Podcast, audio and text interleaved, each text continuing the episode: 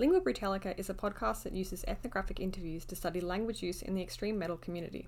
We are studying a music scene known for its love of themes and topics generally considered offensive, and it is likely that some episodes will touch on topics or opinions some listeners may find tasteless or ethically problematic.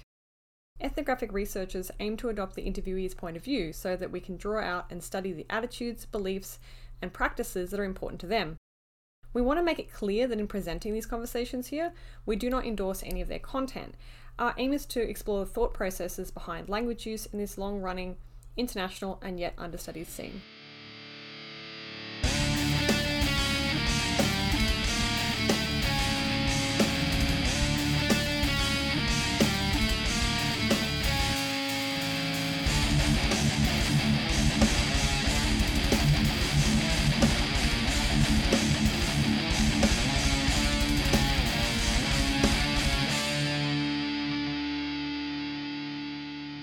Hi, everyone. Welcome back to Lingüa Brütallica with me, Jess Benny Smith, and my co host, Wes Robertson. Hello.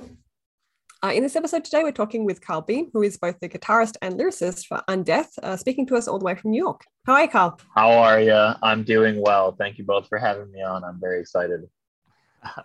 Thanks for We're being excited here. to have you. Yeah. uh, so, just to start us off, uh, would you mind just describing Undeath's music for someone who's potentially never heard it before? Well, we play death metal, uh, like 90s ass death metal, just pretty regular, not too crazy, no like no prog parts, no like fretless bass, pretty just uh just riffs, riffs and vocals and uh choruses. Is that the uh, style of music that you first got into when you were first got into metal, or how did you kind of get into a place where you wanted to produce that kind of uh, like modern take on kind of a classic sound? Well, I got into metal a long time ago. Uh, I like even as a little kid, like nine, 10, I grew up listening to like nu metal and stuff with my mother. Um, and then I got into death metal uh, through World of Warcraft uh, when I was like pretty young, like 13. Yeah, just some like dude in my guild was like, you need to like check out. He's like, oh, you like uh like Disturb and shit. He's like, you need to check out At the Gates. So that's like how it all sort of started from there. And I, I guess like really like Slaughter of the Soul is a super like pop oriented like death metal album. So I think that probably does have something to do with that. But Were you? Was there um, anything? oh. Oh. go ahead. No, no, go ahead, Jess. I was going to say, is there anything specific that drew you to like death metal as opposed to other subgenres of metal? well, when I started Undeath with uh, our drummer Matthew, um, I mean it still is like really what we're both into. But that's what we uh, what we kind of bonded over when we first like started hanging out and jamming and shit. And that was probably like four years ago. And you know, like death metal is still like pretty popular right now and shit. So I don't know, it just like uh, worked out that we both are really into the new stuff and the old stuff. And it, I mean, there's never really like a question of what our band was going to sound like. I guess like we kind of Mm. just jammed and we were like, this is cool. Like we're gonna just keep doing shit like this and try to get better at it. So when you were first getting into death metal, or even back in your nu metal days, did you pay much attention to lyrics? Was that part of it that interested you at all? Yeah, totally. Cause like I've uh I was like a choir kid and shit. Um you know, like in uh, oh I'm sorry, can I swear on this podcast? Yeah, absolutely. Yeah, totally. Yeah, yeah. We're gonna ask. I mean, we're gonna ask you questions about swear words that you use. So yeah. cool, cool, cool. Um, so yeah, I mean, lyrics were definitely not necessarily that I was like paying attention to like the format of the lyrics and like how you know like rhyme schemes and like meter and shit like that, but I was just like really into like singing along to like songs because I was like a singer and still am, I guess. So yes and no. Was there anything about those lyrics that you found particularly, you know, appealing, like their content or the delivery?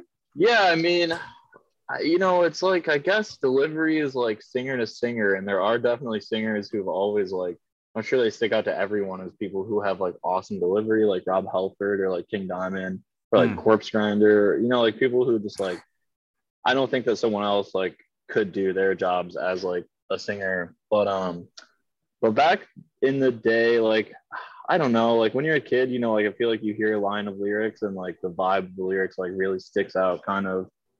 And uh at the gates really like Slaughter of the Soul does have like badass fucking lyrics. So I don't know. I do like I like lyrics that rhyme for sure. I Okay. that's important. Mhm. What, what, what, why do you like, uh, like, what about rhyme is enjoyable to you? Or why do you why do you feel yourself drawn to that? Especially given that like it's all, you know, sometimes scream to a level where you can't even necessarily hear that you're rhyming. So true, dude. Absolutely. Uh, I don't know. I just feel like I don't necessarily love like poetry style lyrics that are like, uh, you know, like uh, it could be like a text separate from the music. I'm more into like uh, just stuff that flows really well and like fits the vibe of the riffs and like Mm. like tells a, a story like in a way. I mean, like it can be a story or it cannot be a story, uh, but like just got to be like consistent in the song itself, I guess. Like if it's like a self-referential song or something like that, I don't know, but you know, I don't know. So when you were checking all this stuff out, did you like develop a sense of like what metal lyrics are about or like kind of what makes lyrics metal or do you not feel that there is any kind of boundary on that? No, actually, I was just thinking about this today because I listened to the uh, episode with the with uh, Mr. Inferi, and uh, I can't remember his name unfortunately off the top of my head. Stevie. But, uh, Maybe, yeah.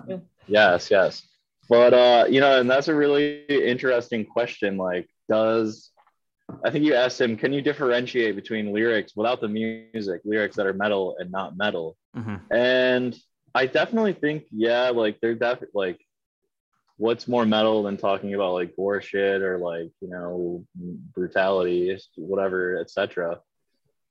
But I feel like even some of the most brutal bands, like Defeated Sanity, doesn't really necessarily have lyrics like that. So I don't know, but uh, I definitely do think there is something that makes lyrics metal and the delivery of the lyrics like this like there's just got to be a certain cadence to like make the vocals like heavy like the rhythmic like sort of it like part of it i don't know Mm. i'm not sure if that makes sense Yeah. Yeah, I think we get you. So you've talked about what you do like in metal lyrics. What about what you don't like? Is there anything that really kind of turns you off metal lyrics? uh yeah it's honestly like songs that have a lot of lyrics not that Hmm. like you Oh, know okay. having Interesting. but like a huge list of like like a novel length song i'm not really into that sort of thing oh i'm not not saying i'm not because i do love bands that do that i'm just saying personally i never have written like that like i've always been more of like a shorter like a middle length songwriter like two three and a half minutes four tops i'd say really and uh most of my shit has always been like verse chorus bass i don't know Well, when we got um the uh promotion email for this album, actually, there was a quote. I don't, I wasn't sure if it was for you, but you're actually saying that like with this new album, you wanted to really, really kind of hone in on that kind of verse chorus structure. Is that something that you feel also kind of works with your writing style? Like, do you like that kind of uh sort of set working within that kind of set of restrictions? Yeah, absolutely. I mean, I don't, when we started on that, that was something that I was trying to get away from a little bit with my writing, which is like the first few demos and stuff. Like, there's not really like a verse chorus structure to songs at all. They're pretty linear. Sometimes they would repeat or like start with the same or start with a riff and then end with the same riff, but like heavier or something like that to tie it together. But yeah, I really wanted to move more toward like a an identifiable uh, and relatable song structure. Like it doesn't always necessarily have to be verse chorus, you know, verse chorus, bridge, victory lap chorus end or anything. Like it, it- there's totally variations you could have with that, but uh, I think that it's just a little more effective, and especially when you start playing live a lot as a band, which we have done now. Just kind of like cooler to play like songs on stage. I don't know. I just think it goes over better with the crowd. Everyone kind of likes it more. I like it more. So we're just doing what we want, but you know, but yes, yes, we're definitely trying to do that. So how do you get to that stage? Like what's the process right of writing lyrics for songs that you do intend to have that kind of very clear structure? So weird because it's never the same. That's still like just how we used to do. I mean, uh, I mean the so the single that just came out, "Rise from the Grave," I'd say it's probably our most, you know, like uh, song that's like like structured like a like a pop song, and uh, the the chorus riff for that song, the part where we literally say it's time to rise from the grave, came about after most of the song was already written. I'm not sure. I don't think that I necessarily had vocals done for all the song, but um, but yeah, that was written after the other parts of the song. And then it all it was just like, oh, like obviously it needs to go sort of like it's time. I don't know. Uh and also like subject matter of like the songs, I feel like just kind of depends on like what the riffs sound like. Just kind of get a vibe and do the subject matter. So you do usually lyrics after the song is written, not before? Um not well, yes. I don't think I've ever necessarily penned maybe I've penned like ideas Mm. that lyrics could be about, but I've never because to me the lyrics have to this is why I like to do them because when I'm writing a song, the lyrics come with it. Like I've, I've never had a song that's finished just waiting for lyrics. Oftentimes I'll have several riffs that could go together and be a song, but they I can never uh, like solidify uh like um, repetition, like how many times the riffs need to repeat and everything until there are lyrics. Like Hmm. until like I know, you know, like, oh, this verse isn't gonna be too long, or like there's not gonna be too many lines or blah blah blah, like shit like that. So it's just like a they go together, you know, like the writing of the riffs and the lyrics and the structuring and all that sort of stuff. So would it be kind of like you never start a song with lyrics, but you also never finish the song before the lyrics are involved in some way? Is that kind of Absolutely. Yeah, Okay. absolutely. Right. And are there any like complications involved in writing lyrics that you don't actually sing yourself? Like we were wondering, is there a bit of like back and forth between yourself and Alexander, the vocalist? Like, does he change things once you've written them, or does he just kind of adopt them wholesale? Well, I do try, definitely try to like be conscious of uh like physical limits of a human. You know I mean? Like I'm, uh, I'm not gonna give him stuff that's like you know, like nonstop. That would be crazy. But uh no, I mean we do definitely like I'll show him the lyrics and then you know if if he's not into something we'll change it or work on it. Like sometimes we just like change a couple words or something like that. But for the most part, I mean, no, it's like we just kind of go over it and they're not like too crazy technical or anything. So I like to try to have the the band part, you know, like the the string section and the drums and stuff learned, and then we'll bring Alex in and I'm just like, this is how it goes. Like let's run this first couple times and shit, and we'll just get it down. Um, yeah, it's it's pretty easy. It's pretty streamlined at this point too. so he's never been like, I don't want to sing about that. I'm not gonna not interested. I don't I don't think so. I think we're all pretty on the same page about like what not that uh we're limited in what we can sing about, but what an undeath song, you know, should be about. Like, I don't know, I'm not gonna write a song about like eating candy gumdrops, but also not gonna write a song about like brutally murdering women or something weird, you know what I mean? So I mean we like to keep it fantasy and keep it gore and shit, but not like too brutal. So I don't know. Well, given that you've mentioned that, like something we also wanted to ask about because of the content of your lyrics is, uh, you know, how you see yourself relative to the lyrics. Because you know, a lot of um, research on metal has basically suggested that uh, metal lyricists tend to take a lot of distance from their lyrics, particularly when the content of those lyrics is, you know, generally considered to be taboo. Um, what's your take on this? Yeah, uh, well, personally, I can't speak for anyone else, but I would say that, yeah, there's a fair bit of distance. I mean, they're basically like, I mean, I'm not trying to distance myself from them because I don't think that they're good, right? Like, I'm like Hmm. not ashamed of them or anything. I think that they're totally good and like our songs are good and vocal parts are good and shit.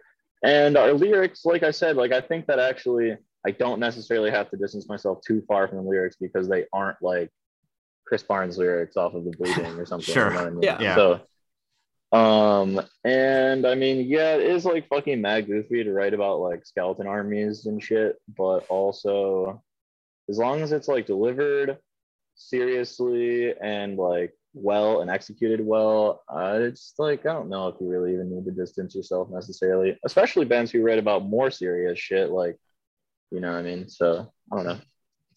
But I mean, do you consider like the lyrics to be in gen like speaking very, very generally, are they just kind of a fantasy or are there elements of like like not not not yourself as in like, you know, I actually want to hit someone in the head with an axe kind of thing. But sure, sure, like sure. is there when you write the song, is there any kind of personal connection to what you're saying at all? Be it like this is an emotion I'm expressing, or this is a story that's a metaphor for something, or is it all just like horror kind of play?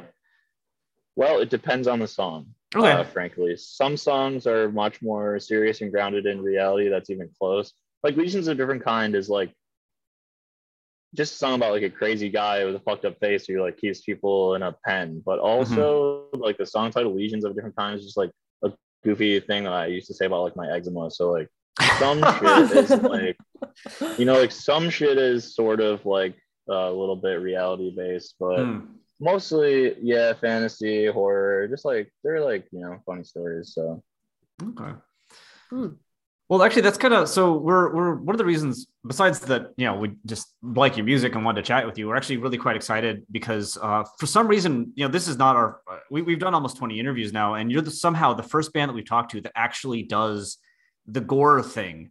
Like, you know, some of the bands have references to to violence. Uh, you know, you mentioned Inferi, uh, you know, Archspire. They they have like a little bit, but you're the first one that does kind of like the the axe murderer stories and stuff like that. So we're kind of want to dig into this sort of theme um and we just want to start kind of broadly why did you decide to have this kind of brutal murder um violence etc as kind of the lyrical theme that your band was going to be built around well uh it didn't start like that honestly. Uh Oh. originally yeah like originally the very first demo uh which was 2019 the very first song we had written for the band was called unadorned coffin. And i remember i thought it would be really cool to write lyrics that were like uh like low dark fantasy like exploring like a fucking shitty daggerfall dungeon. And there's like skeletons Sure. with swords and shields, but not like really high fantasy wizard shit. Uh, so and I just like wrote a song about like a wooden coffin in a place that is just there. It's not really any action. Uh, and I thought those that like those kind of lyrics were cool. And then we tried to do some like Lovecraft lyrics on that one, and it wasn't until the next demo that we did the same year uh, on the song "Consumed Then Pursued." Um, that was the first time I tried to write like gore song, not like gore song, but it's a that song is about chasing people down, eating them, shitting them back out, and then eating them again. So it's kind of like a gross song. Uh, and it's Yeah. just Recycling, funny, right? I mean, how fucking funny is that though? It's ridiculous. so, um, and then uh, yeah, and then we get to the LP, and like, yeah, the first lyric of the album is like, "Here's my fucking axe." So, and I put it in your head. Hmm. So I don't know. You know, it's how did we get there? I can't write about aliens too much because then you're just an alien band, and I don't. I don't think that like. I don't know. I I have no idea. It's just like uh. Sometimes it really fits the tonality of the song and like the speed of the song. Like, uh, sometimes it just makes sense. Okay. So when you're writing like these stories of gore and violence, how do you decide how much detail to give? Like, because we notice that it varies a little bit across the different songs, right? So, like on Suitably Hacked to Gore that you just mentioned, you have phrases like, you know, here's my fucking axe, I put it in your head, which are pretty straightforward, right? Uh, but there's also lines like futile, legless, attempted escape, which discusses the aftermath of acts of violence that you haven't actually specifically described. Likewise, on the new album, you have Necrobionics, specifically details crude metals jammed into sockets, while Enhancing the Dead is more vague, you know, in mentioning just uh, attaching metal to flesh or beginning with a corpse and ending with machine. Is there a level of detail that you think is like just right? Like, how do you decide for different songs, like what's the appropriate amount of detail to go into?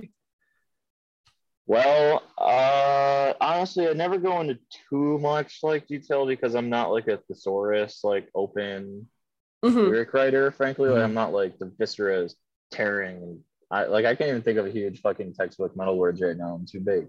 But I like uh, not too much detail, right? Uh, some left up to the imagination is good. You know, like Robert Jordan, like Wheel of Time, never writes about like fucked up gore shit happening, but it, it happens. But in like Game of Thrones, it's like always like right on display, full front, and uh, which I like that shit too. I'm just not really, I'm not sick and twisted enough. I don't think so.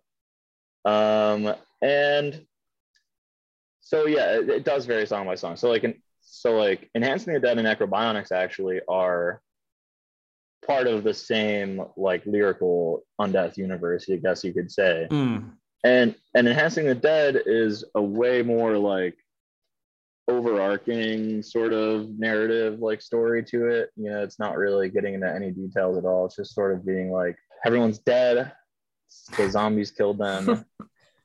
uh, and then at the end of the song, like the zombies launch away from Earth and then take the fight beyond. I think that's what the lyric is. And then uh, Necrobionics though is literally just about like the process of being uh, adapted into the into the skeleton army. Mm-hmm. like, I don't like talking about metal lyrics is goofy, but so you know what I mean. Like uh, it just it does really just depend on the song and uh, depends on the verse and how the how the riff sounds.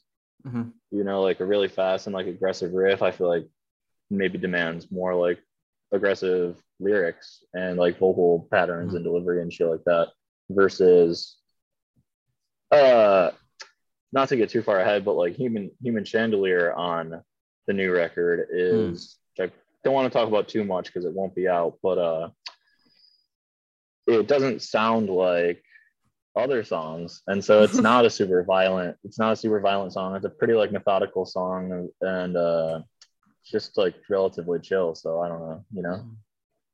You mentioned you know that the metal lyrics can be kind of silly and and yeah they, they can. And you know when when they are silly they can be kind of fun but is there is there like a um is there a line that like can when if it's crossed they're no longer kind of silly and they just like even for someone that likes metal they're just kind of like unpleasant? Is there is there something for you that like do you have you ever written anything where you've gone back and been like uh eh, a bit too far and kind of pulled it back? Is that is like does that happen?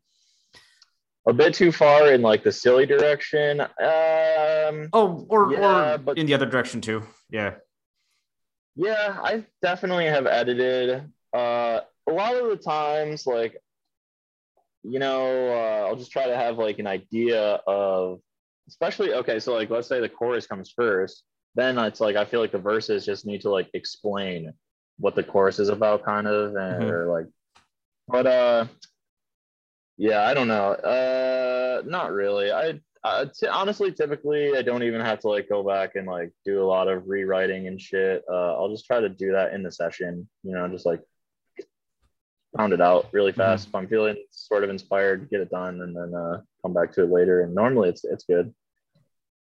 Well, for these topics, though, um, you know, you you have things that, for instance, wouldn't be say welcome at like uh, you know average dinner table kind of uh, lyrics. Like we we've talked about violence and mutilation uh, fiend for corpses references uh, consumption and sexual acts with dead bodies.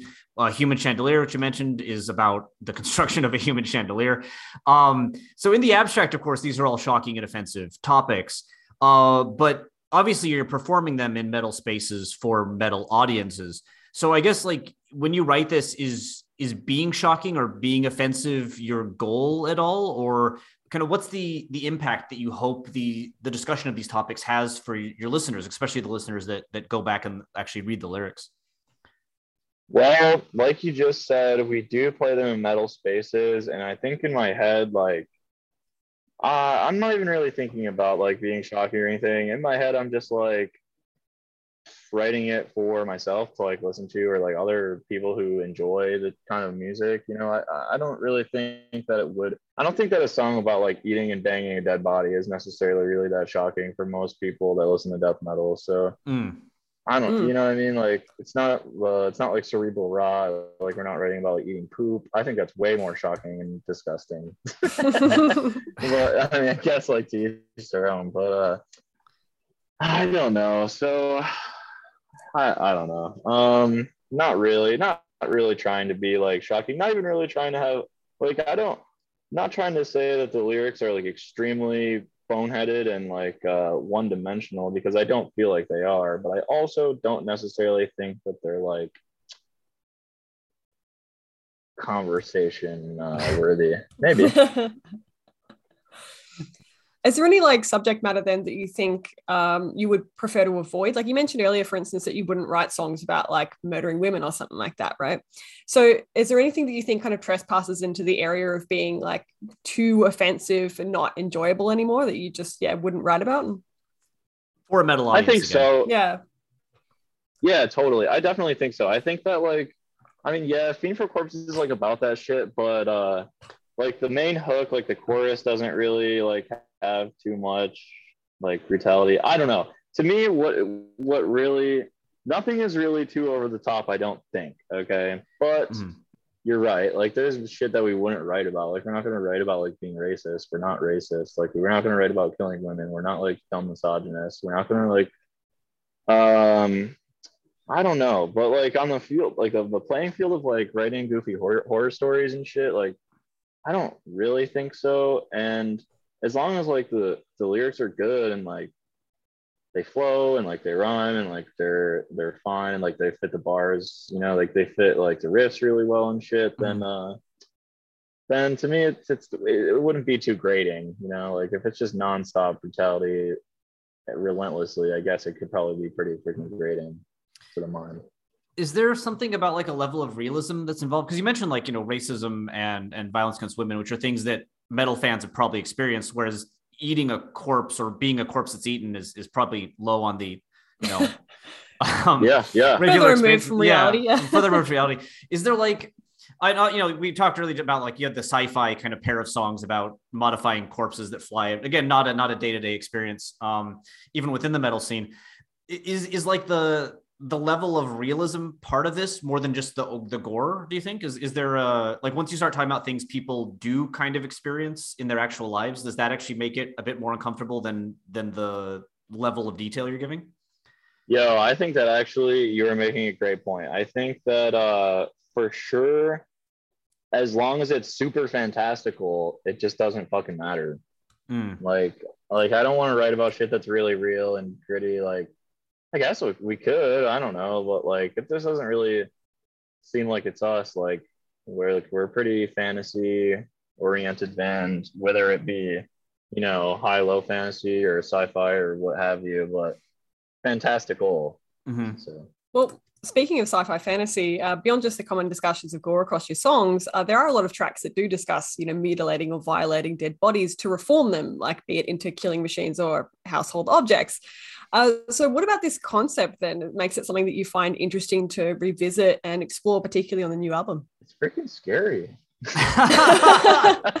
like that's the last thing I would want to happen to me. Like uh, our flex, our Decibel Flexi song we did, uh, Dimented Dissection, of course, is like, mm, uh, well, let me see if I can find the lyrics so I don't mess them up. Uh, I don't know, you know, it's just like something I would really, really not want to happen to me. And like uh, one thing that hasn't come up yet, but like super inspired by like video games and shit. And like, uh, you know, like video games always have like such fucked up gore, like Dead Space. Like I remember when I was a kid, those sort of monsters made like a huge impression on me. And uh, like I've always been a huge WoW player. I'm a big fan of like how Warcraft universe sort of like represents the undead, especially that one because they're not too like gory and shit or fucked up, but like they are in a bit.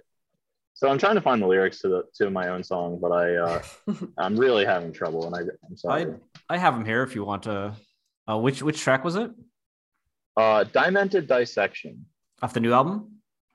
It is a Decibel Flexi song. It's like a one-off. Well, I think I remember them if you can't pull, pull them off. But uh, that's that one's like really about what we're talking about. Like you die, someone has your body, unfortunately, and they're like fucking it up, and it's like now I'm gonna like make you into the most twisted, deformed thing. Like uh, I don't know. It's just fucked up and kind of scary. So I think writing death metal songs about fucked up, scary shit is the right way.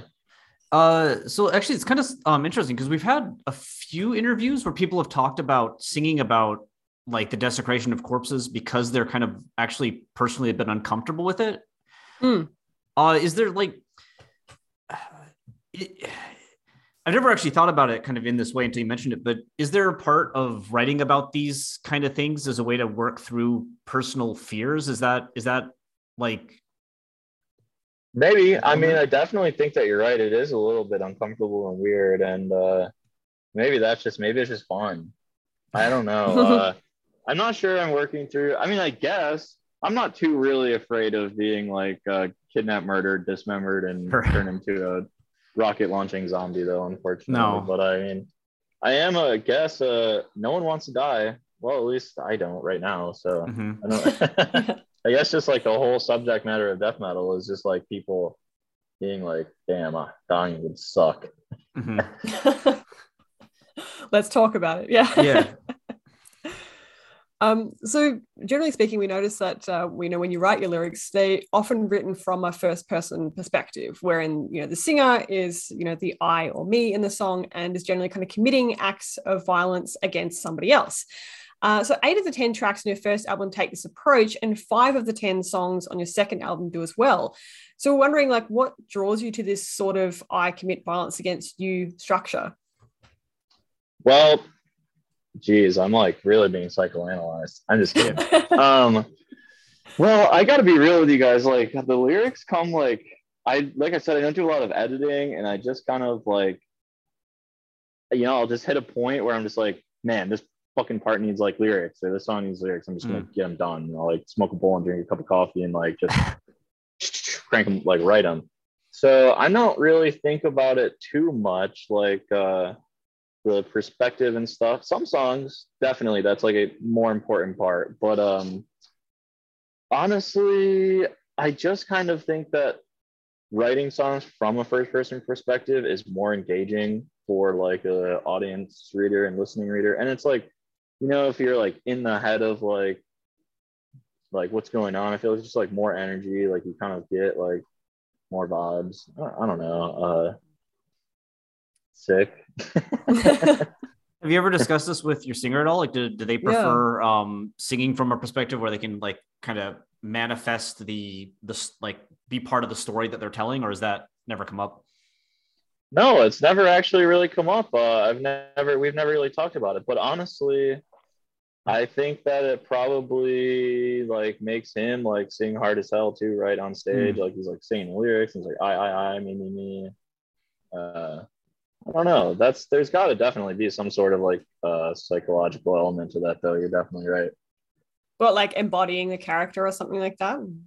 Yeah, yeah, and just like fucking. I mean, yeah, like you got to go up on stage and like yell into a microphone for like mm. 30, 40 minutes. Like it's kind of hard work, so you got to get like blood pumping and shit.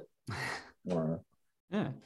Well, you mentioned um, on one of the tracks, uh, the lesions of Lesions of a different kind that the I kind of was, you know, like in a distant way you because of uh, eczema, etc. Is this something that happens sometimes too that you actually do write down I and you think, oh, this is me? No, no, almost never. That one was definitely an exception. Um, mm. I mean, I can't say that I've never like not written a song where I'm like pissed off and then the song is like not about like killing people. That would be kind of weird. But like, uh, like you know, you feel like a little. You don't have very much like. Uh, the hell is the word like agency or something in your life. So you write like mm. a frustrated song or something. I'm sure that like fucking mad emo kids do that. Like everyone probably does that shit. I feel like writing metal lyrics isn't too different than like just writing other lyrics, except for yeah, like the subject genre has to be a little more, or subject matter, I should say, has to be a little more metaled up. But, but yeah, no, never really. The I is not me or anything like that. No.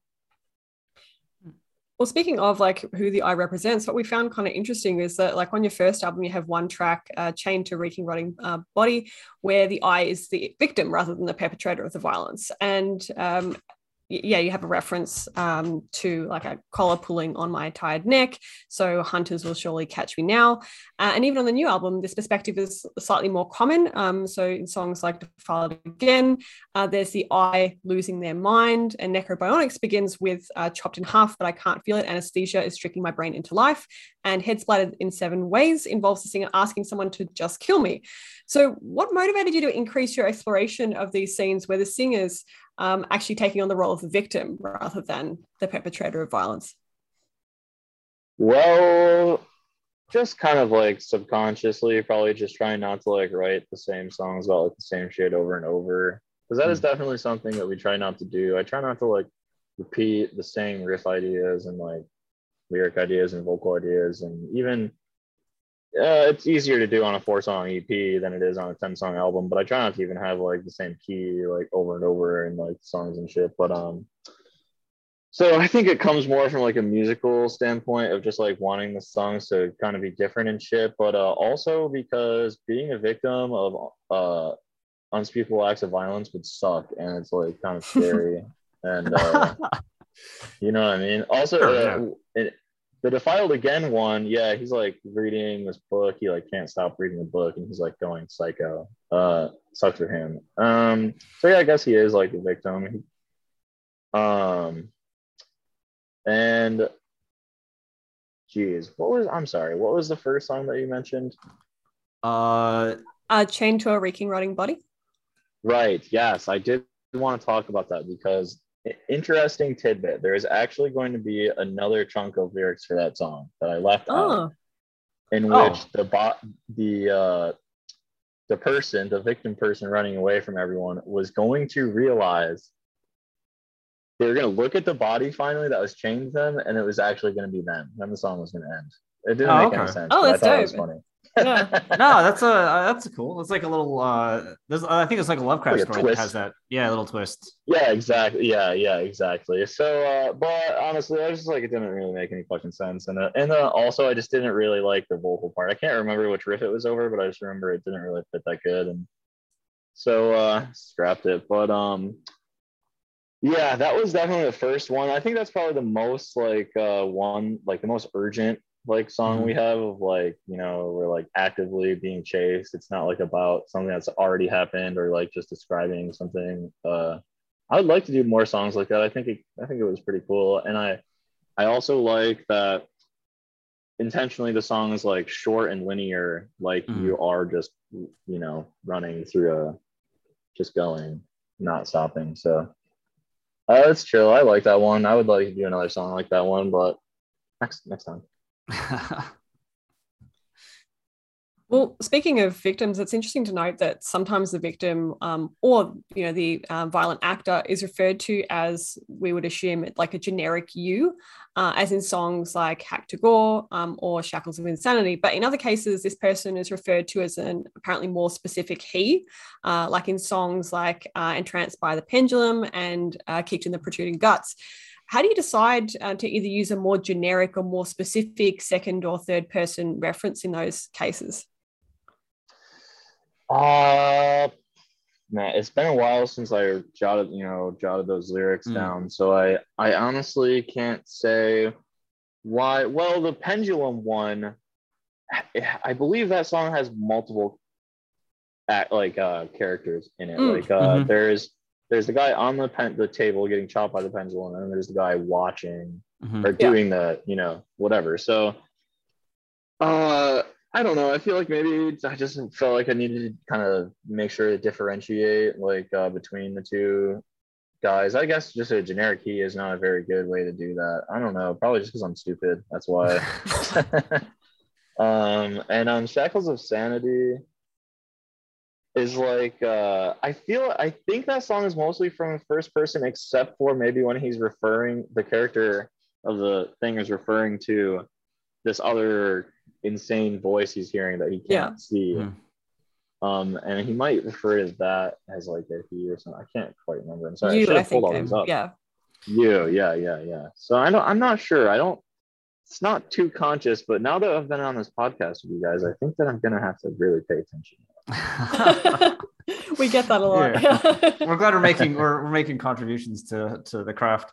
Uh, just Yeah, kind of broadly absolutely. speaking, outside of obviously including your music, but outside of it, um, like why do you think metal fans enjoy music that like on paper talks about killing them? Like you know, i- if somebody and I ask this as a fan who listens to a lot of music about, in theory, the singer murdering me.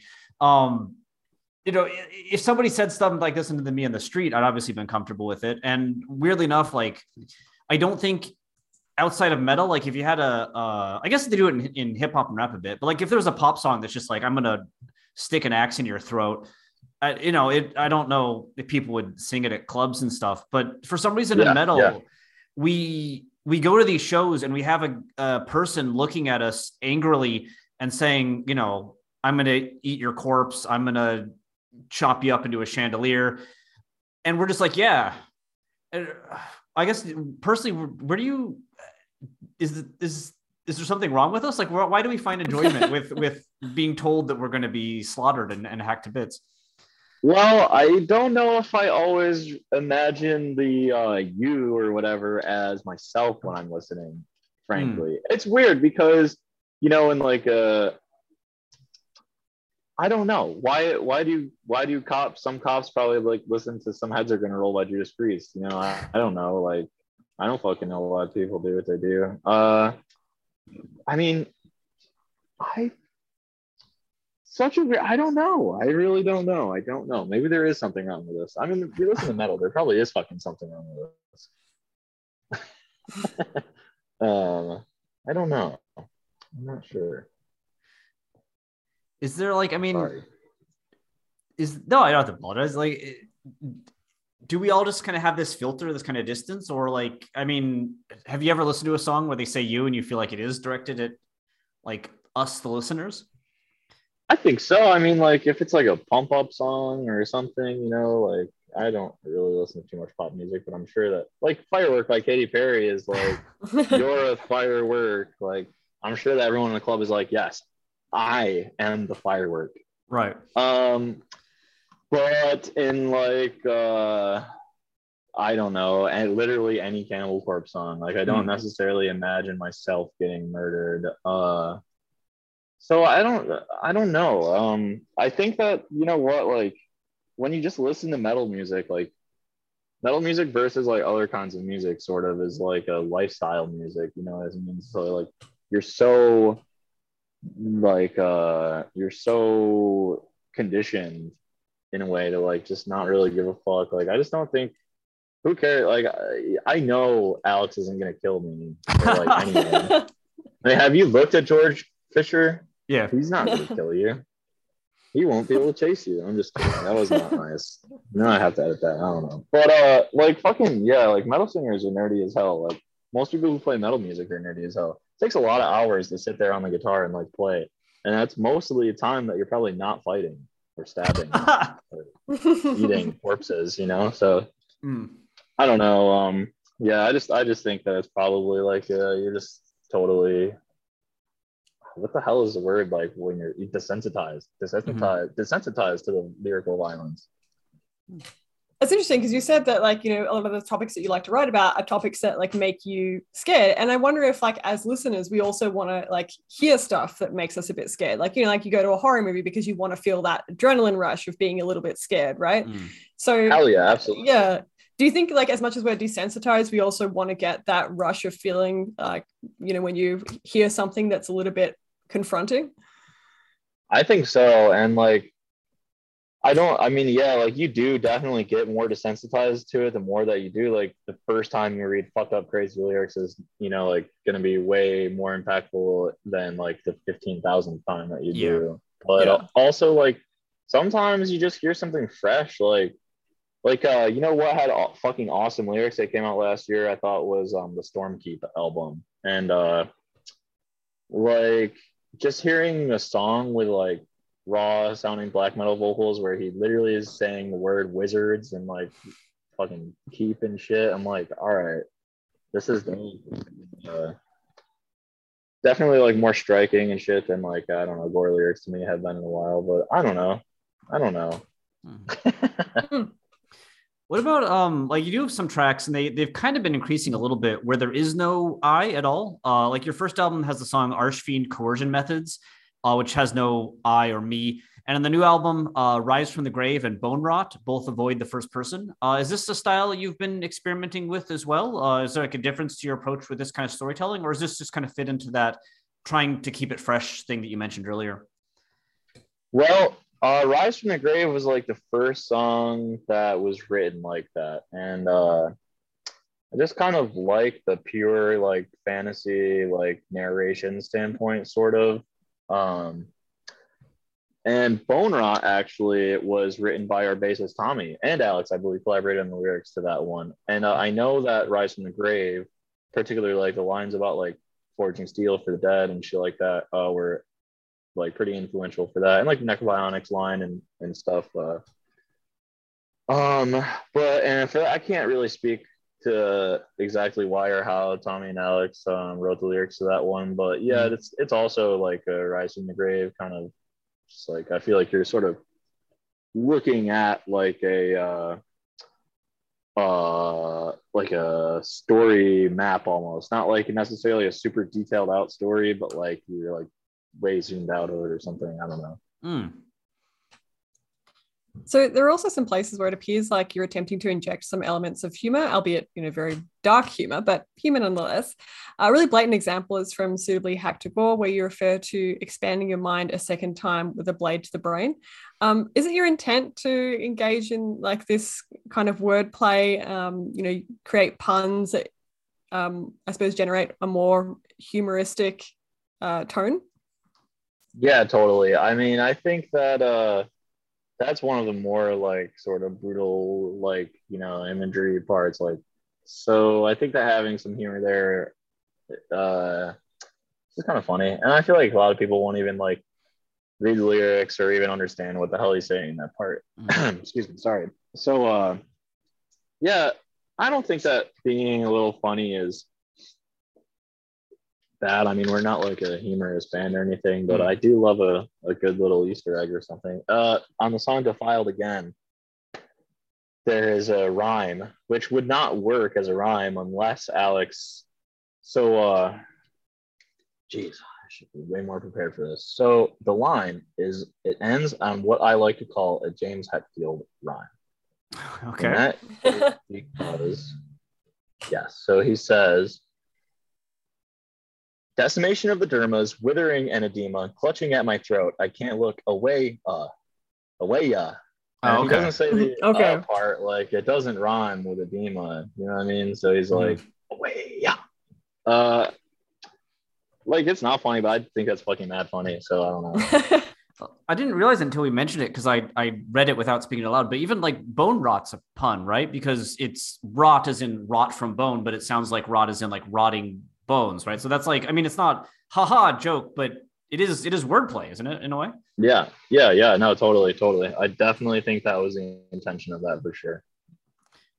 So, like, have you had? I mean, this is a very kind of stereotypical, uh, kind of you know, view. But have have like have you encountered that idea like metal can't be funny you know frowny face this is like is that is that something you see in the scene at all or or you just nah humor uh, i mean uh it's totally different band to band for like every subgenre i think but for the most part i think metal is does really take itself super seriously which isn't a bad thing at all i mean i think that's great uh um not that like the people themselves take themselves super mm-hmm. seriously seriously outside the music, but you know, like um, I don't know. Uh, honestly, I think that was way more common maybe in like the 2010s, like right after like uh, can't remember what the hell this freaking album was called for some reason. It was like a huge album like 2010, and then uh, I feel like everyone wanted to make like ultra reverb out like cavernous death metal. It was like super serious and like even if I feel like you were trying to fucking read along with the lyrics, half the time you couldn't because there's like so much reverb. And uh, I don't know if that's necessarily the case now. I think that especially like Nagasonic, you get some like bands that are a little bit more focused on being funny, like not funny, like, mm-hmm. but uh, you know, like I don't know if you guys have heard the band Body Box, but like, uh, like they have a song that uh it's about like you know the perils of cocaine addiction which is a pretty serious subject matter but also in the song the fucking vocals are like go go go go cocaine it's like hilarious. It's so fucking funny. So uh and it's like super heavy you know what i mean? It's not like it's goofy. It's not like the wiggles or some shit but it's still kind of funny. I don't know. I think i think that to me there needs to be like some element. Uh, but it's different because like Blood Incantation's not going to have fucking elements of like humor. I mean, I sure. guess the whole idea of their band is humorous. Like they're writing songs about like fourth dimension and interdimensional like fucking space demons that like feed off of negative energy. Mm-hmm. And it's like, all right, I mean, that's pretty funny, bro. I don't know what the hell you're talking about. so generally speaking your lyrics are like a reasonably straightforward style. So there's a lot of like single syllable words or terms that would be familiar to most speakers of english right? So for instance kicked in the protruding guts has 186 words and about 164 of them so we're looking about like 88% are one syllable long. Uh, is this a conscious approach that you take to writing? Uh well just like i said i'm not really like i don't try not to anyway have just like a like a thesaurus open next to me or like a syllabus mm-hmm. or something like well syllabus no is i definitely use a syllabus all the time it's very helpful but like having something to like look up like fucking for like uh I don't know. And like, yes, it is, but also it isn't. I mean, I, I just, it's not, I'm not trying to be too pretentious. Like, we're not, not that I'm saying if you do write songs with like big words, you're pretentious. That's not what I'm trying to say at all. But like, you know, I think like Dylan Walker from Full Hell, like, that dude will write songs that only have like eight syllable words. And I'm like, I don't really even know what any of these words mean and uh, I can't really even follow along, which is dope. I mean, it totally works for him and them. It's it's great. So I'm not hating or anything, but it's just not really us. Mm. I don't think. I like to keep it simple. Do you consider like accessibility when you write? Like, do you want listeners or people that you know take the time to read the lyrics to be able to just immediately understand their content? Uh, it's something that's come up more than in the beginning, but mm. yeah, absolutely. Uh, you know, I don't want to like put all this work and shit into a song that like sucks. like you just can't fucking hear Understandable. It or something. Yeah. So no uh, accessibility. Not that we're trying to. Well, like look, you know, like the band could sound like Last Days of Humanity and be like completely inaccessible even to like most metal listeners, which that's just not what I want to do. I like want to play music that like people can enjoy, like that also like that I enjoy because I'm not listening to Last Days of Humanity more than like once a year for the meme factor, frankly. So like I just want to write songs that I think are good and like mm. have a good immediate hook really. And uh I don't know. Yeah, it's like a little bit less, I feel like, of a traditional at this point, like extreme metal approach to songwriting. But mm. uh I don't know. I'm just been more into that sort of thing lately. You mentioned a change. Um, was was there something like when the band first started? Was this not kind of the way you thought about things? No, no. Uh, well, I had no idea. Like, you know, when you start a band, it has no identity. It's like nothing. So really, we were just kind of putting together riffs and. Well, Alex wasn't even actually in. He came to the band probably about three or four months after we started, and uh, um, I mean, the the vocals weren't really a huge part of the the the sound. Like they were there. It's death metal. It's got to have growl vocals. Like instrumental death metal is not my thing. Mm-hmm. Sounds awful. I would not want to listen to that. Well, and there weren't even very many vocals. Like there was like large chunks of songs where like it was just all about the riffs and the drumming and shit. Like, and uh, I don't know. Lots of death metal is like that, you know, like like uh, Faceless Burial and like Tomb Mold. Like they have vocals and shit, but there's long sections of their songs where like they're not singing. And those two bands in particular are not, in my opinion, seriously focused on like the like uh making the vocals like a really like songy thing. They're pretty like, ooh, oh, oh, oh, you know what I mean? It's like mm-hmm. the whole time. So uh, I don't know. I just wanted to really work Alex's like uh, singing into the music more, and and what that means as like death metal. I don't know. I've just been trying to explore it myself and, and figure it out. Because you know, I feel it'd be really easy to make that fucking cringy and like suck. Mm. So I don't know, just trying to do it a little better each release, I guess.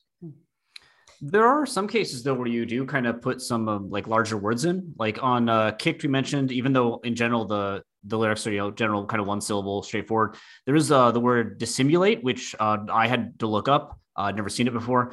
And on the new album, especially on like the science fictiony tracks about robot corpses that we mentioned, there's like anesthesia, uh, necrobionics, obviously, ligaments, filaments, sepulchral supremacy, uh, Olsean creation. Uh, is there an impact that you're looking for for the kind of this strategic use of larger words, in particular medical terminology? Uh, is there a reason they appear in higher quantity on certain tracks? Yeah, absolutely. Like I did say, I don't ever really do that shit, but like, I mean, it just like really, yeah, it does depend on the track. Like Necrobionics is like a really down and dirty, like to the nitty gritty, nitty gritty details of like what it would be like to be on a factory conveyor line of fucking robots and aliens that are like affixing weird shit to your body. I'm not sure either of you have ever played Quake 4, but there's a an easily YouTubeable scene called the Stroggification sequence where like you get turned into a Strogg. They like remove your legs and arms and shit and attach like robot arms. It's like very that's how Necrobionics really came to be. Mm. You know, it's like super inspired by that. So uh you know, and it's like if it's a song about that kind of shit, I feel like it needs to have sort of like uh, some medical terminology and, and stuff like mm-hmm. that. Uh, I don't know, but not like too ridiculous. You know, like I feel like anesthesia is a word like everyone's heard the word Yeah, anesthetics yeah. before. Like it's uh, so I don't know, just kind of shit like that. So is there like like do certain lyrics do you think they match certain like um not metal themes but just like genre themes? In the, like you can have a straightforward song about like you know hitting someone with an axe, but if you're talking about sci-fi, it needs to be a bit more like large. Is that is that kind of a thing that a feeling that's Sort of. Yeah, I think so. I uh I think that like the way I would approach like writing about like elves and shit would be different. And we don't we don't have any elf songs yet. but uh There's still you time. know I mean? Yeah, Like album three. I look forward to the album. yeah, there we go. Yeah, it's all about elves. But uh no, I don't know. Like fucking I just feel like the language you use when you write about like I feel like the subject matters like have a vibe and like words have a vibe, especially when they're connected into sentences.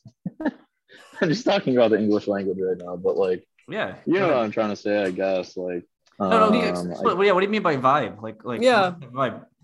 like uh vibe like uh like an ambiance like uh what the hell do you call it when you have like an association with something uh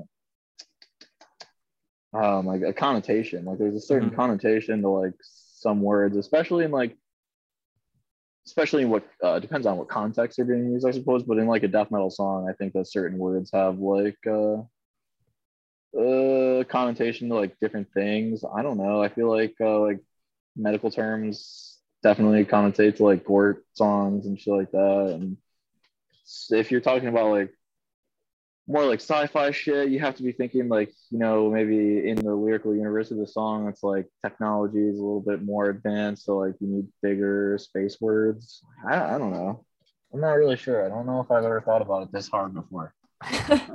Well, it's interesting you say that because, like, the way I read it, like, I do kind of get what you mean by there being like a different vibe that's generated by using like a different kind of collection of um, like lexical items. Because in you know songs like um, yeah, like uh, necrobionics, like just use that as an example, like. I think a lot of the medical terminology makes the song feel a lot like scarier in a specifically clinical way that like other songs that you know don't have that kind of uh, medical terminology might also be scary but more in a like axe murderer kind of way does that make sense i don't know if that was your, Yeah, is that your intention at all yeah Yeah, no, it totally is. Well, like uh all the like lyrical themes and shit, this is like so weird and I don't know how to describe it further than just like the vibe of like the riffs and like that sort of thing. Like uh which don't it's not like they come out of nowhere and not like thin air or something, but like maybe the uh, riff will be sort of similar to like a different song, and that's just like a jumping off point is like you you know like you're thinking about this other song or something, or like even just like you fucking I feel like the riff from uh Human Chandelier, the main chorus riff, which I'm not going to sing on the podcast because I don't want to ruin it, but really just like spoke to me as something that it, it should be, you know, evil, but like a hoity toity evil, sort of like a Mhm. rich person. And I was like, well, what's like rich shit? Well, chandeliers are like in mansions. And if it's death metal, it's obviously got to be made out of bones. Mhm. So like uh I don't know, like sometimes yeah, it just comes from like just how the fucking music sounds, I guess, Mhm, as I'm mhm. going along. What about for the vibes with the words themselves? Like, where do you think we acquire these these vibes? Because there are there are individual, right, to some extent. Like, what how one word vibes for one person would be different. Uh, like as metal fans, or just as yourself as as a metal lyricist, where do you feel like um, these vibes that you get from words originate? Good question. Really, I don't know. I, where the hell do any connotations begin? I guess just by like probably being young and like learning shit, honestly. You know what I mean? Like Mm. and like when you learn things and like what you learn them from. I don't really know. I have I have no idea. Uh that is a really good question. I don't know. To be honest, I have no idea. Okay. I mean, I don't either. There. That's why I was asking. But yeah. yeah yeah yeah i don't i don't know like uh where the hell do they come from you know like well i guess like it just depends on like what you learn hmm the words from right like that's that's it for like it, person by person basis Mm. like So, the context that you encountered them in yeah exact exactly Right. exactly. so like Carcass's first few albums just completely messed with all of our brains in a way, like created these I- links oh, that we're all. Correct. Yeah. 110% i think so at least because that's like mm. how i i think that's exactly why i associate like medical terms with fucking gore shit to be honest with you. it's mm-hmm. probably the early carcass records yeah So uh, we did also notice that you tend to employ strategic use of uh, repetition and rhyme because, as you mentioned before, you really like to integrate rhyme, right? So going back to kicked, for instance, uh, we can see um, both of these in repeated use with uh, um, use of um, yeah, with my boots, uh, metal toes, I deliver mortal blows. And on the new album, there are even more complex rhymes that break syllable sy- symmetry, like sarcophagus lord, decimate the living horde. What do you think draws you to this kind of rhyme and repetition, even this more non-standard form of rhyme and repetition? uh i just think that it makes a good sounding uh like song and vocal part Hmm. i don't know i just like have sort of always written like that even when i wasn't writing like death metal lyrics i just uh think that rhyme and repetition or and like wordplay like like typical like shit that like hip hop like rappers would employ you know like to write good bars i think that are Hmm. it's probably not too dissimilar to like writing death metal shit. So I just always try to incorporate that stuff. And I don't know. I just really, I really do really, really like uh lyrics that rhyme.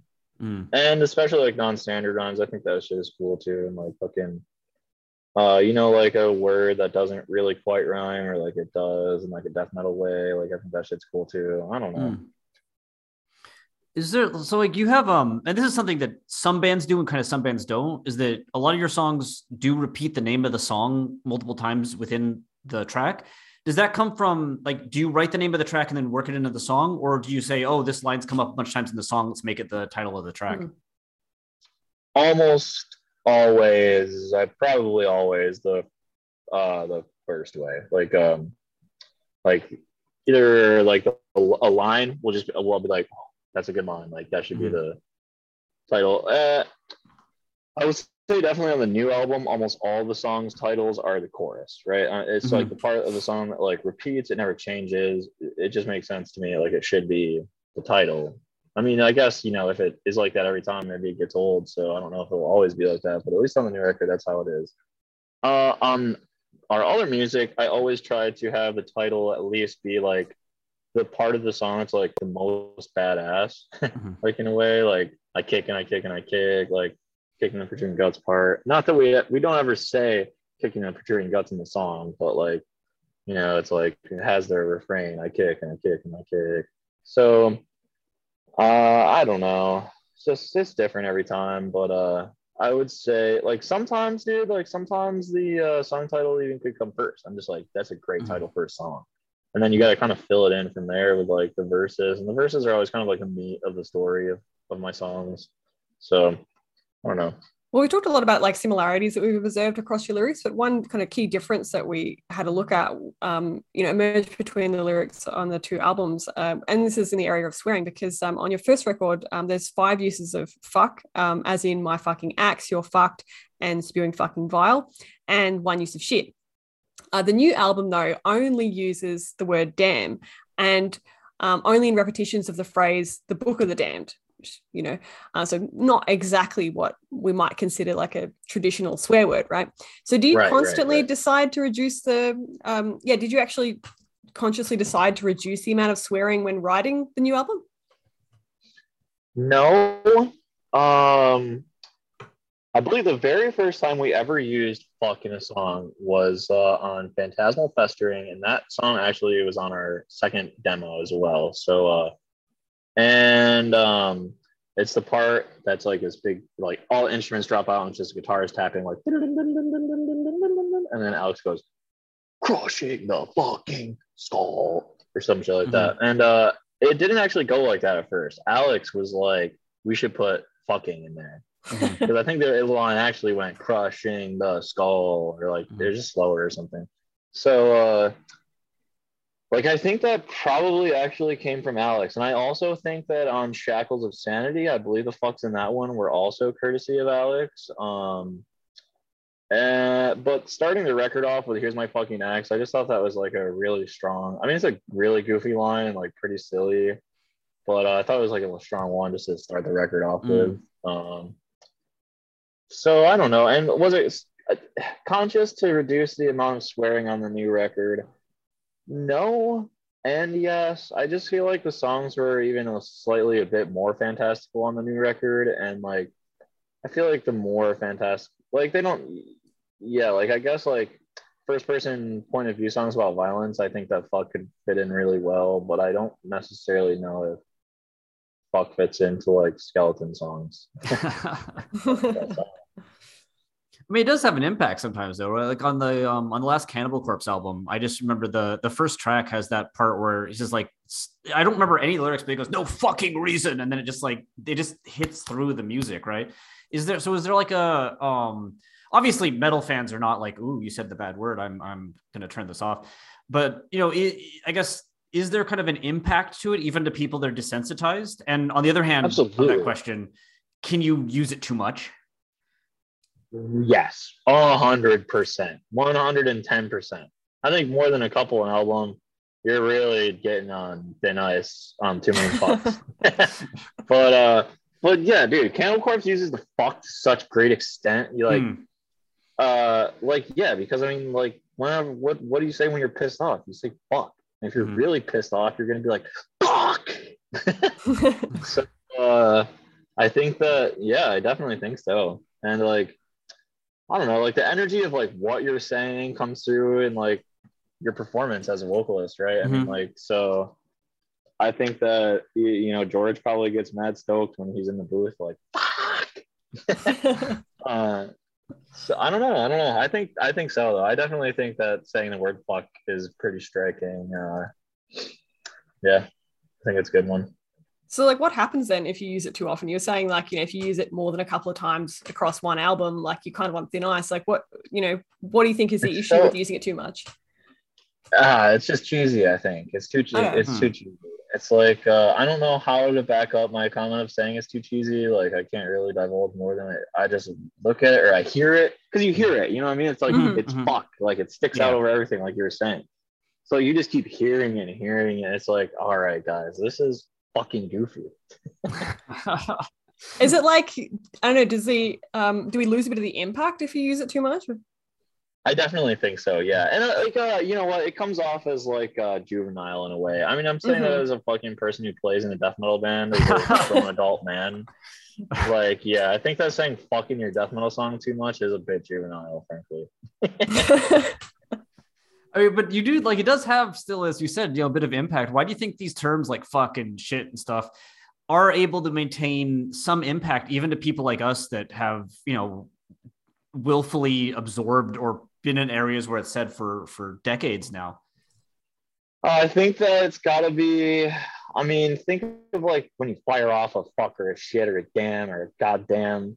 It's just like such a rapid fire of like emotion Mm. and like uh it's just like so intrinsically like every culture has swear words and shit that you say like when when you know you're not feeling happy so like i don't know i just feel like it's just so linked to your subconscious that in a way you just hear it especially like being screamed by Corpsegrinder like Sure. you know uh it just fucking hits you deep So we have um just kind of one more prepared question, but before this started, you mentioned you wanted to discuss head splattered in seven ways, and uh, which uh, isn't out yet, but just for people that haven't heard, is I believe about getting shot in the face with a shotgun. Um, you know what you think it's about that Oh, okay, okay. So we're gonna get into it. Um, but we did like we were reading this, we did realize it was a bit uh it was different, I guess, because like you have dialogue in it, you have conversations. So it did kind of Oh, stand yeah, out to us. thing, yeah. Um, but yeah, what did you you you wanted to go into it? So let's talk. What what what was the idea behind the song? How did it come about? Well, the very first thing I'd like to mention, and there's going to be a lot of shit like this that comes up, is the title of the song is seven syllables, head splattered in seven ways. Uh, Oh shit, yeah, okay. So yeah, so um, this is one where the song title came first, and I believe I had the song title thought of for Mad Long because, like, okay, look, it's a seventh track on the album. Mhm. It's called Head Splatter in Seven Ways. It's got seven syllables in the title. The whole song is in seven, except for the bridge, which is in six, but repeats seven part seven times.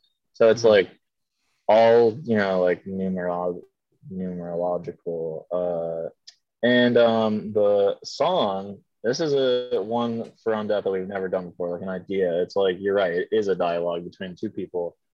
And like setting wise, doesn't really say, I guess, but I've always imagined it taking place in like a like a law and order like uh interrogation room setting. You know, it's just like a fucking table and like white light and two people sitting across from each other. And it's like the the first guy talking, he thinks that this other guy did shoot someone in the head with a shotgun, but uh, you know, and then it turns out that actually he didn't shoot him with a shotgun. He used his mind powers to blow up his head, and then he blows up the first guy's head in the song, uh, and then walks away, and then it's like the victory lap chorus again.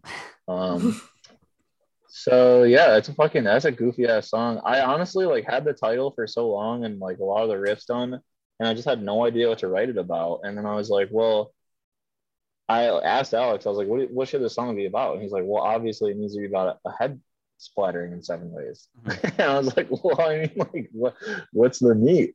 So I don't know. I just tried to do something like a little different and like a little unexpected, maybe. Um, probably could have been executed a little better, but we'll work on it in reading this, there's a lot of like, did you edit the lyrics to make like seven syllable lines? Because there's a bunch. There's a you loaded it with two slugs. Uh, that's where your no, that one doesn't work. Sorry. Uh, never leave the ground again. Um, and uh, destroying what nature built. There's a bunch of these that are actually seven syllables in the in the song. Is did these just happen, or or did you sit down and go, I gotta work seven syllable uh, lines into this? No, honestly, those probably just happen because of like you know the songs in the odd meter, so like you need mm. an odd amount of like, uh, especially if every syllable is just like on an eighth note, like you need you know seven syllables like fit a bar, or, like whatever, like oh watch like that. So uh, I don't know. That's pretty cool though. it is, yeah. Okay. So uh, I guess. Oh, go ahead. Sorry. Talk about that. No, I'm sorry. I, I just want to say that's really all I all I wanted to talk about with that song. I just uh, lots of seven references and shit. I guess like kind of what made you want to do seven references if we get to the fundamental question there.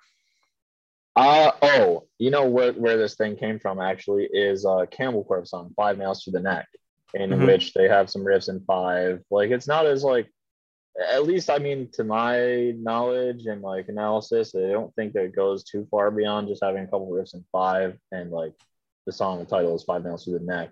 Um I could though. Now I'm thinking about it, actually might. But uh, but yeah. So I just was like, man, that's so sick. Like, and it's a fifth track on the album too. Mm-hmm. Like, it's so hard. Like, so what could we do? Like, and I don't know. I just thought of Head Splattered in Seven Ways and uh, fleshed it out from there over a couple months beat Cannibal Corpse with their own game, up the numbers by two.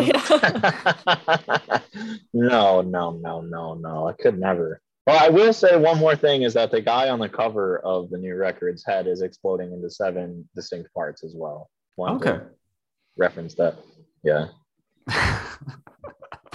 Great. I'm really glad you mentioned this because that's not like the syllable thing is not something that we'd picked mm. up on. Like, you know, we looked at the syllable count of individual words, but not, you know, collectively. So I think this is something we're going to have to look out for now. yeah, like counting these syllables. you have to go go back and re-interview people. Yeah. Hell yeah. So I guess then just to kind of wrap everything up in, in a tight little bow here, um, when we speak broadly, what do you feel is the role of language and lyrics in Undeath's music, and what do you feel about the role of language and lyrics in metal more broadly?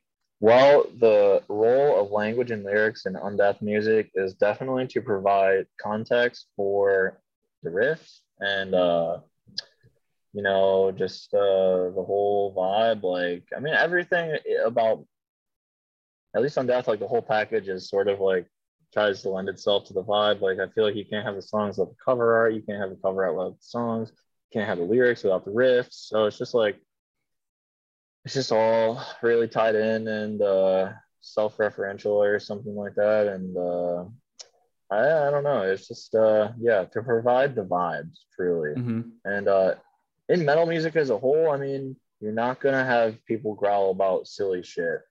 so like they just need to be i don't know they're like a they're like a they carry the energy you know in a Mhm. way like the they're totally representative of like i feel like how the song is supposed to make you feel i mean it's just the same as undeath you know like undeath's a metal band the metal lyrics are just they're there to help curate the atmosphere and everything like that so at, at least i think they should be some people's aren't but whatever Well, uh, we should also ask you um, where can listeners find out more about Undeath? Where where they can uh, where can they listen to your music? Um, yeah, what's what's the go with that?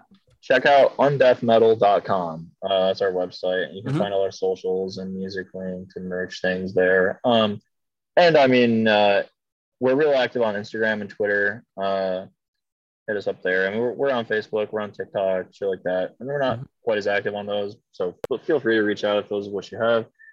Uh, you can find all our music on Spotify, Apple Music, Tidal, YouTube, etc. Um, and you can buy records through Bandcamp. You can buy them on the prosthetic store. I believe Amazon has uh, their own variant. I think Mhm. that Rough Trade in New York City has their own variant. So if you're a rare variant collector looking out for those, those are where you want to look. And so the new Awesome. album should be dropping quite soon after this interview. Um, is there like a tour or anything that's in plans or? There is, and it will be announced by the time this interview is out, but I can't say. I mean, I get like I could, but uh, uh, yes, there will Yes. be. Okay, cool. well, if we know it by the time we've released this, then we'll Yeah. release that information alongside the episode Cool. description. Yeah. How about that? Yeah. Perfect. you will. You will for sure. awesome. Awesome. Well, thank you so much for your time, Kyle. No, thank you both for having me on. It was really, really fun time. I'm sorry, like uh I should have fucking done way more preparation, I guess. My bad. It's No, all you're all right. good. You You gave know great what? Yeah, answers. it's not a test, man. Cool. Yeah, Yeah, uh, that was a, that was a great time. Thanks. Yeah, we had a lot of fun too. Cool, perfect. Thank you both very much again. Thank you. All right, thanks. Have a great evening. Cool. Yeah, you take it easy. Thank you for listening to Lingüa Brütallica. We hope you enjoyed it and we hope you stay tuned for our next episode. Before we leave, we just wanted to acknowledge that this podcast is recorded on the unceded lands of the Wurundjeri people of the Kulin Nation and the Gadigal people of the Eora Nation. We pay respects to their elders, past, present, and emerging.